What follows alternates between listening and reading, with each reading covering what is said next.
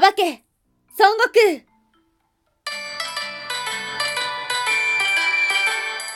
ワンタンは妖怪について知りたい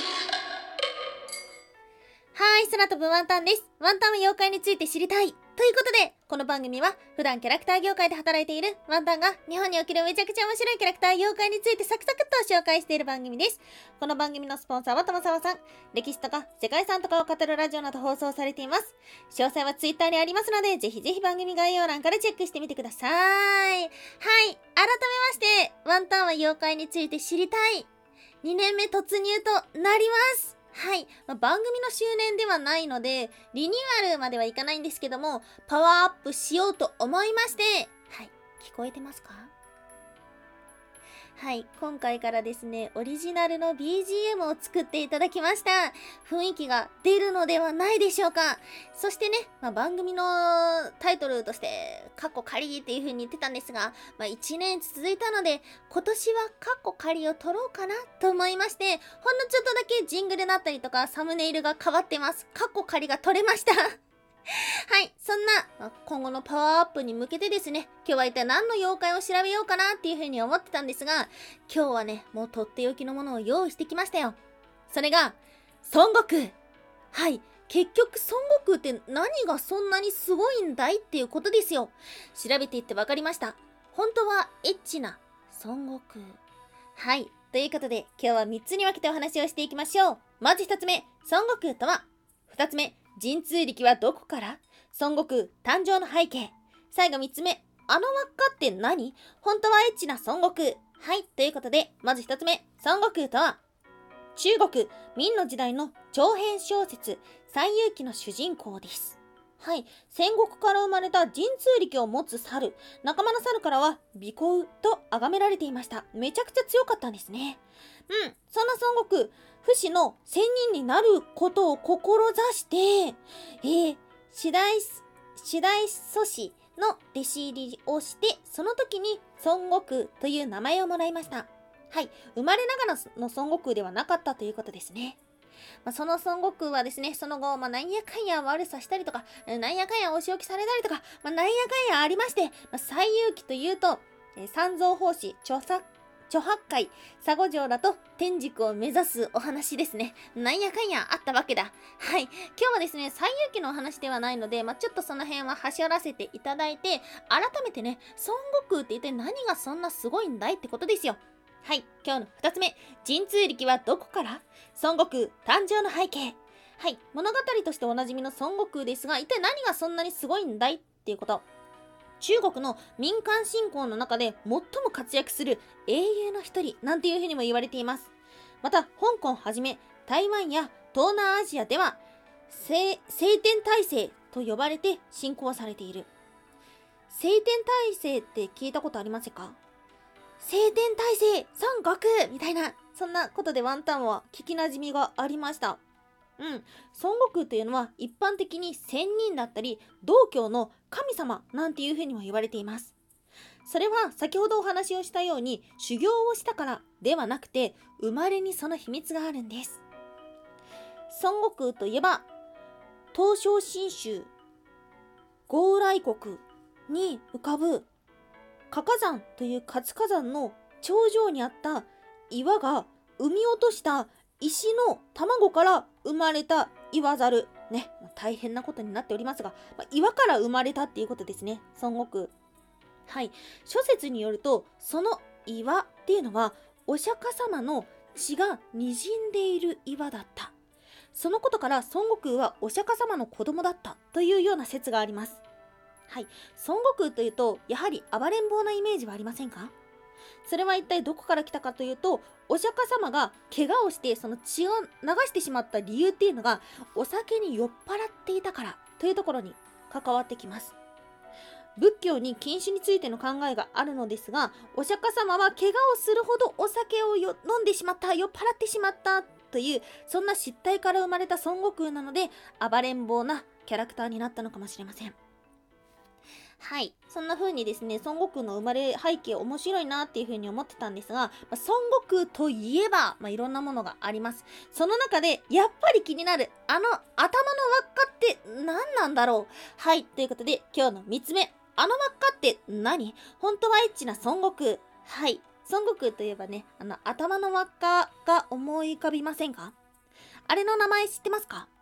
はい。あれはですね、金庫寺というもので、緊張の金っていう字に、こっていうのはですね、訓読みではタガと読んで、樽とかをあの外側からギュッて締める竹製の輪っかってありますよね。あれがタガ。タガが外れるっていうようなことわざもあると思います。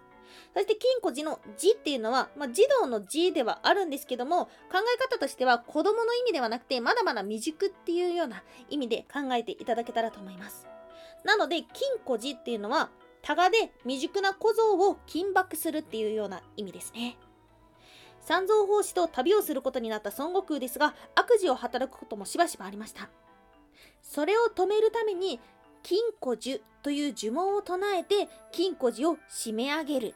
はい、そのためのあの輪っかだったんですね。うん。あの輪っかについて、最近とっても興味深いような話がありました。はい、2000年代になってから、パキスタンの北西部から金の輪っかが見つかったらしいです。はい、パキスタンの北西部って昔の名前何か知ってますか？あの辺りはガンダーラと呼ばれる都市だったんです。ガンダーラってさ、孫悟空最遊記とかで、あ、なんか聞いたことあるぞっていう風になりませんか？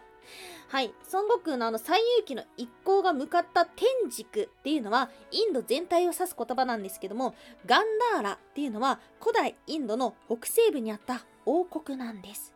そこで聞いたことですね。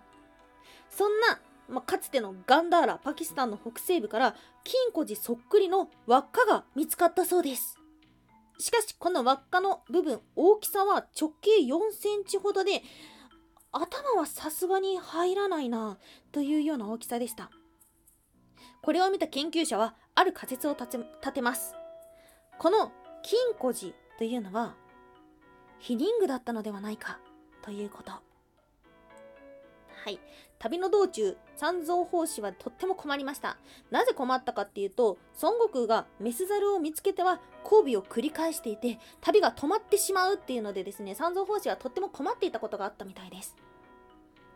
なので、その禁欲のための金庫寺だったのではないかというようなお話。ちなみに、悟空は頭以外にも金庫寺を持っています。それはどこにあるかというと、悟空が持ってる武器の如意棒。はい、如意棒ってね、ワンタン知らなかった。正式名称は、如意金庫棒っていうらしいです。うん。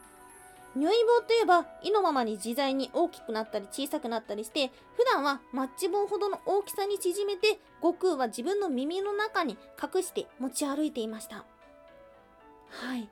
この如意棒にも金庫寺がついていたということで大きさが自由自在に変わってっていうとやはりですね男性器を思い出すようなこともあります。はい。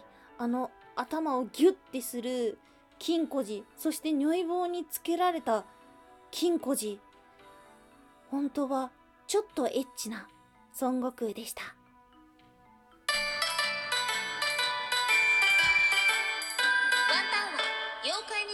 りたい。コメントを返そうじゃないかはいということでコメントいただきましてありがとうございます。ラジオトークでいただきました大輔さんありがとうございます。おめでとうございます。ってことでですね先日ラジオトークの方でしれっと1周年ライブということで 放送してたことでありがとうございます。花花束もいただいてありがとうございます。そしてともさん2年目祝私が初めて聞いたのはワンタンさんのアマビエの回やったかな。はい、ということで、そっか。すごい前だ。ワンタンにとっての、あのー思い入れ深い妖怪ですね。それは、カッパとアミャ、アミャ？アマビエです。はい。まあ、どっちもね、まあ、超有名なものなので、お前れや、にわかかっていう風に思う方もいるかもしれないんですけども、カッパの存在がやっぱり妖怪を調べる上ですごく気になったっていうのと、このコロナ禍で大活躍したアマビエっていうのがですね、やっぱりなんかすごい興味をそそられて、ワンタンにとっては思い入れの深いような妖怪となっています。はい。いや、怒涛に喋ってきましたが。今日はこれぞっていうものを調べようと思ってですね、この孫悟空のお話をしてきました。まあ、今回はですね、物語の孫悟空ではなくて、孫悟空の生まれた背景だったりとか、ちょっと意外な豆知識みたいな感じで紹介をさせていただきましたが、いかがでしたでしょうか？なんかまたもうちょっと調べたいね。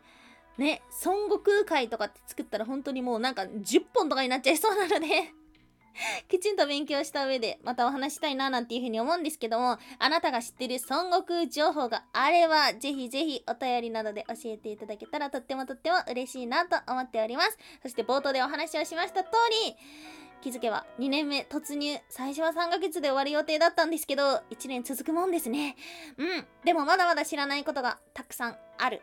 大人になってね、自分でこれが勉強したいと思って勉強するのがすごく楽しいなっていう風に思いました。